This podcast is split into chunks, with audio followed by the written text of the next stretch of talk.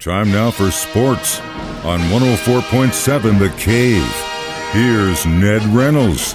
Mike the intern, Ned Reynolds, back in the studio on a Tuesday morning. So, I said it last week. I said the one thing about the St. Louis Blues that scares me is they're just not as quick as some of these other teams in the NHL. Do you think they're going to be able to find some quickness and catch up to the Avalanche after yesterday? Actually, they have no option. They have to. Well, they have to, but do you think they will? I think it's going to be very difficult for them. I think watching some of I didn't see all of it, but watching last night's game, it is evident that the Colorado Avalanche have the exact team for which they are built. Yep. There's quick, finesse. They're, they're physical, but not physical to the point of domination. But it's the speed and the quickness that make the difference. And here, here's a glaring example in the numbers. Colorado took 37 shots on goal last night, made six of them. The Blues took 20 shots on goal. They couldn't get their shots. Why? Because that quick Colorado defense was uh, checking them as they came down ice, knocking them off their formula. I, I thought just a really well played game. Colorado wins it six to three. The Avalanche fell behind one nothing in the first period, came back and scored four quick goals in the second period, up four to one. Blues made a bit of a comeback, but in the third period, uh, Nazem Kadri had a hat trick for Colorado, and that, that's big. Anyway, here's the bottom line: it's three to one. Colorado leads. St. Louis has no option. It's a best of seven series. They have to win every game from here on in, which means winning two in Colorado and one in St. Louis. Next game is tomorrow night in Denver. So we'll see, but the odds of St. Louis coming back are not very good. Colorado is a very good hockey team and looks to me like they're headed not just for the Western Conference Finals, but maybe for the Stanley Cup Finals. Like I said, speed kills, and right now it's evident, and it was definitely evident when Tampa Bay started winning everything a couple of years ago because they were just so dang How about quick. this year? Oh, I know, dude. I know. I playing know. the Florida, or were playing the Florida Panthers, who were seated higher than Tampa Bay. Tampa Bay swept them. And they quick. They real quick. So speaking of quick, state high school baseball championships are in Ozark again this year. I cannot believe it's already back. Feels like we just started the season. all of next week. All of next week, it's championship week down in Ozark at Highway 65 Ballpark in Ozark. And it all begins on Monday. It's every day, Monday through Saturday. There will be championship competition. The classes one and two schools, the smaller schools, play Monday and Tuesday, championship being on Tuesday. The classes three and four schools play Wednesday and Thursday, with Thursday obviously being the championship. And the larger schools, and we do have we have area schools involved in all classes. And the five and six teams will play Friday and Saturday. That's a week from this weekend. And the championship games on Saturday. Willard is a defending state champion. They are still in it. Marionville is a defending state champion. They are still in it.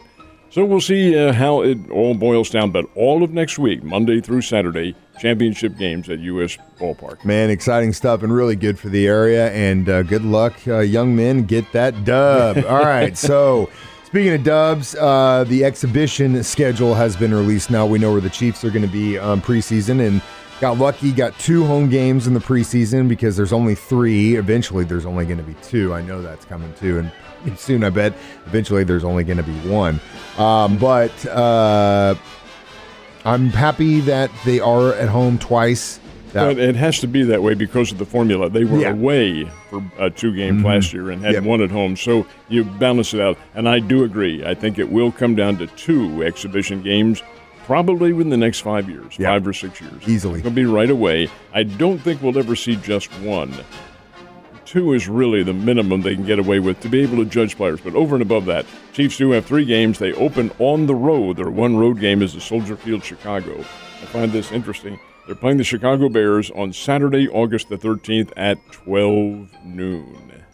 How about that, huh? 12 noon, a Saturday afternoon game in August when the Cubs and White Sox are also playing at home. What am I doing on that weekend? I might have to make a little Go- trip go. to Chicago, man. It's the first game. Yeah, I'd never been to Soldier Field. That'd be, Oh, that'd be, be a pretty cool deal. I love Chicago. magnificent. I Yeah, I might. I think you just. I think you just put a little bug in my ear. Now you got to go home and convince my wife that it's a good idea too. I ain't doing that. Come on, man. How you gonna get me set up like that? Come on, Ned.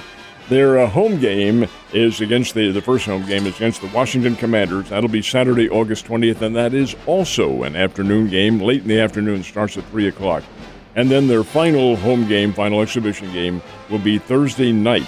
It's only five days later, and that's August the 25th. The Green Bay Packers come in, and then Kansas City gets almost a three-week hiatus before the season opens on September 11th. That's that's a long time, but they'll have plenty of time to judge the roster and get things underway and heal up whatever bumps and bruises they have from the exhibition season. So it's almost here. Chiefs open the season in Phoenix against the Arizona Cardinals on September 11th. So uh, St. Louis Cardinals playing with our neighbors to the north. They get the dub against the Blue Jays. They did. Interesting game against the Toronto Blue Jays. Toronto had a 3 to 1 lead in the seventh inning. Cardinals came back and tied it. Game went into extra innings.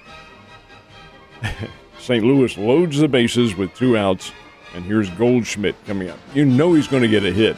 He got more than a hit. Grand slam. Walk off, grand slam, and the Cardinals beat the Toronto Blue Jays 7 to 3. This is with a kind of a makeshift Cardinals lineup. Yadi's not there. He's on bereavement lead. Oh, bereavement leave. And th- there are uh, other patchwork additions to their lineup. But still, they got the win. Miles Mikolas was on the hill, and he was able to tame Colorado for quite a ways. So seven to three, the Cardinals get their win. Royals come out. Boy, they are a frustrating team. I'm telling you, they hit three home runs in the first inning, and Bobby Witt Jr. had one of them. Whit Merrifield had one. Three home runs in the first inning, get a four nothing lead. Zack Greinke is on the hill. Now remember, Zack Greinke is a former Arizona Diamondback.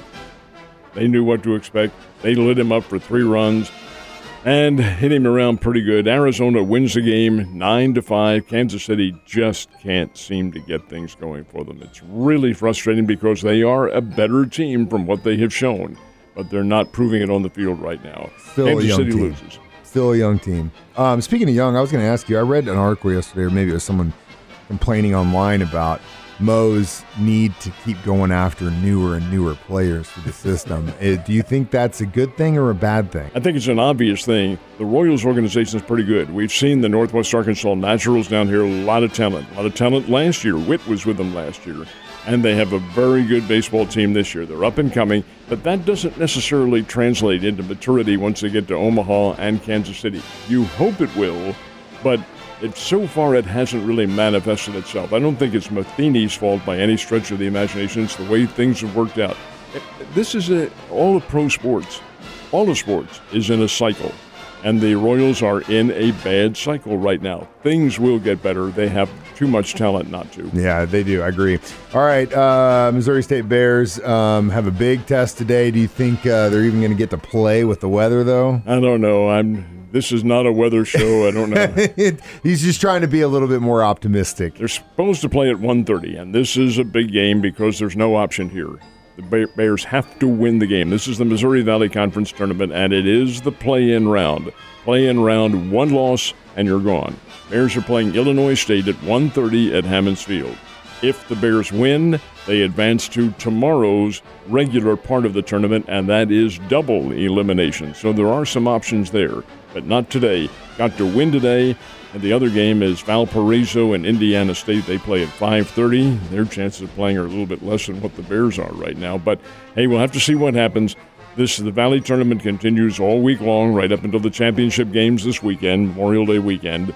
And it's a big one because the winner, of course, is the NCAA national tournament representative of the Missouri Valley Conference. And it's really kind of unlikely that anybody else will get there unless there is a winner other than Dallas Baptist. Dallas Baptist is really good. They're nationally ranked, although they're not the leader in the Valley. It's a strange way this thing has worked out this year, but it is very good baseball, and I think you'll enjoy everything you see. I do too, and uh, hopefully they can get the game in. Like you said, we're not a weather show. Last but not least, um, Celtics and Heat series has been pretty damn exciting so far. It was a great game yesterday. We got the win. Last time I had looked at the score, the Celtics were up 18 to 1. Miami couldn't hit their backside, if you get my. They took there. off early and never let them catch up. 100, 102 to 82, I think the final score was. In fact, that was the final score. Celtics win it, and that series is now tied at two games apiece. They go back to Miami for game three. Miami has the home court advantage. And, Mike, we've talked about this. In basketball, I think that makes a very big difference. Still, I'm of the opinion that Boston is the better team. But we'll see how it's going to work out. It's tied right now. Jimmy Butler really makes that Miami team go. Couldn't do it last night, but and again, tomorrow night's another story. Yeah, and I have a feeling that series is going to go seven games. Now we got another one tonight, Warriors and Mavericks. I don't think this one's going It- seven. that's over.